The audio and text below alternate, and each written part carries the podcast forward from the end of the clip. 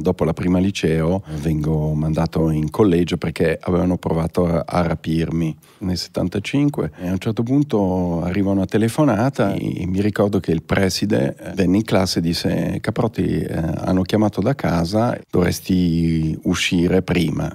ho detto non mi risulta, quindi io non esco. C'è stata tutta un'inchiesta, devo dire lì è stato un brutto capitolo perché ha sospettato dello zio. La cosa si è risolta lì, però poi dopo l'atmosfera era talmente pesante che eh, io sono stato molto felice di andare in collegio. Tra Losanna e Ginevra si chiama Rosé. Il preside era un colonnello e il vice era un capitano, quindi molto rigorosa.